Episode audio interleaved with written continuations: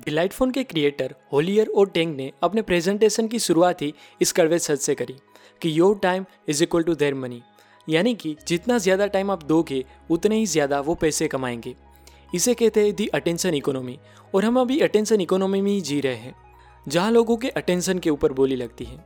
जो media company अपने user का जितना ज़्यादा अटेंशन ग्रैब कर पाएगी वो मीडिया कंपनी उतना ही ज़्यादा अर्न कर पाएगी।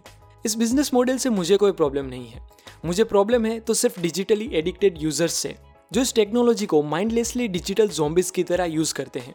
ऑथर ने नोटिस किया कि टच स्क्रीन मोबाइल आने से दुनिया भर में कई सारे लोग पूरे दिन अपने मोबाइल में ही चिपके रहते हैं, इसलिए उन्होंने डिसीजन लिया कि यही सबसे बेस्ट टाइम है कि लोगों को इस साइबर डिस्ट्रैक्शन से बचाने के लिए डिजिटल मिनिमलिज्म के प्रिंसिपल सिखाए जाए। ऑथर कहते हैं कि लोग फेसबुक ज्वाइन करते हैं क्योंकि वो अलग अलग शहरों में रहते अपने फ्रेंड से कनेक्ट हो सके, लेकिन एक ही टेबल पर अपने सामने बैठे फ्रेंड के साथ अनइंटरप्टेड कॉन्वर्जेशन मेंटेन नहीं कर पाते क्योंकि वो सामने वाले पर्सन से ज़्यादा इम्पोर्टेंस अपने स्मार्टफोन की नोटिफिकेशन को देते हैं।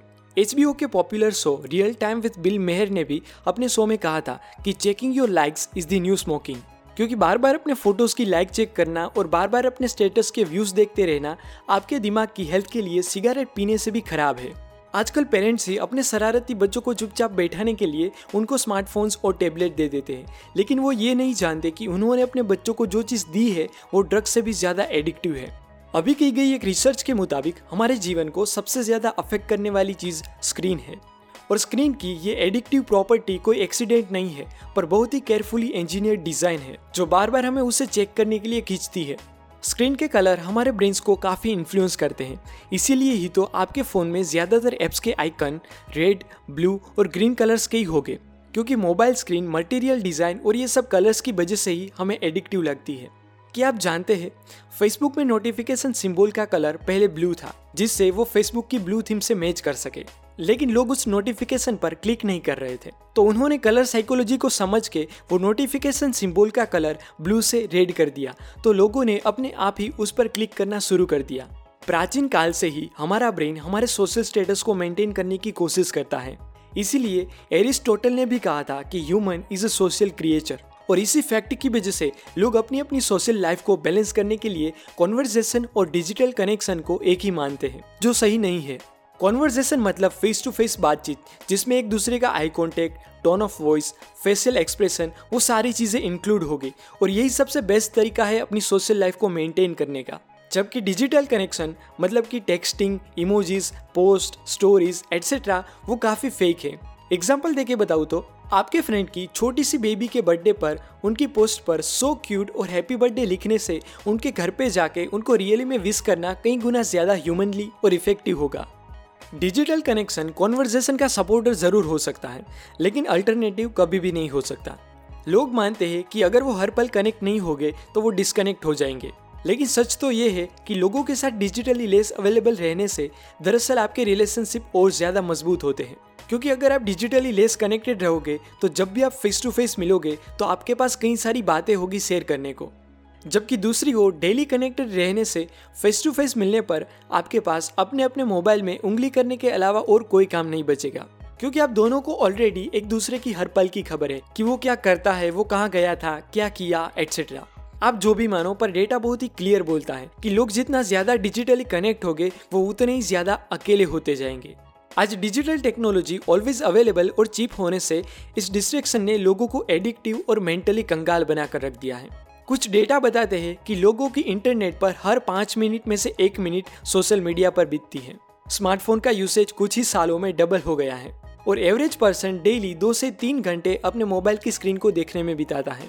इसलिए अब टाइम आ गया है कि हम इस मैडनेस को ख़त्म करें और अपनी लाइफ को रीडिज़ाइन करें, क्योंकि अगर हमने ऐसा नहीं किया तो smoking is injurious to health future में smartphone addiction is injurious to mental health के साथ लिखा हुआ आएगा।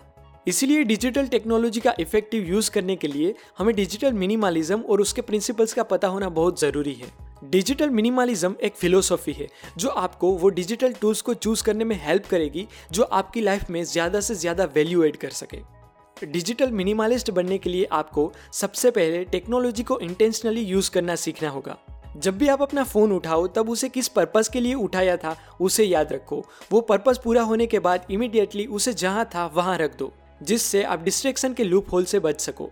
ज़्यादातर केसेस में हम टेक्नोलॉजी का use short term emotional relief के लिए करते हैं, तो हमें डिजिटल डिवाइसेस का यूज़ चीप इमोशनल रिलीफ की बजाय कुछ क्रिएट करने के लिए करना चाहिए जो हमारे लिए इम्पोर्टेंट, मीनिंगफुल और वैल्यूएबल हो।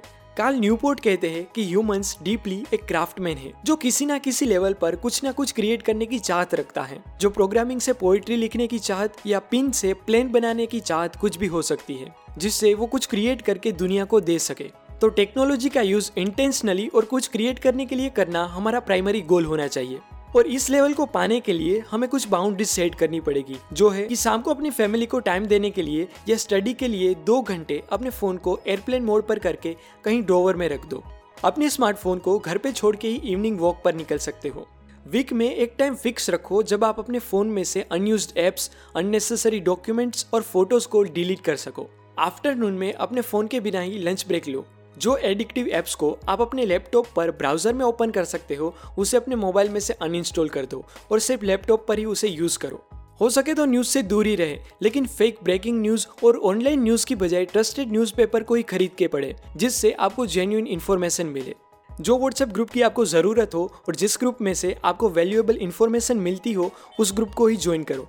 बाकी व्हाट्सएप ग्रुप को बाय बाय कह दो। लास्ट में मेरे कहने का मतलब एक ही है कि डिजिटल मिनिमलिज्म मतलब ये नहीं कि आप सभी डिजिटल टेक्नोलॉजी को छोड़ दो।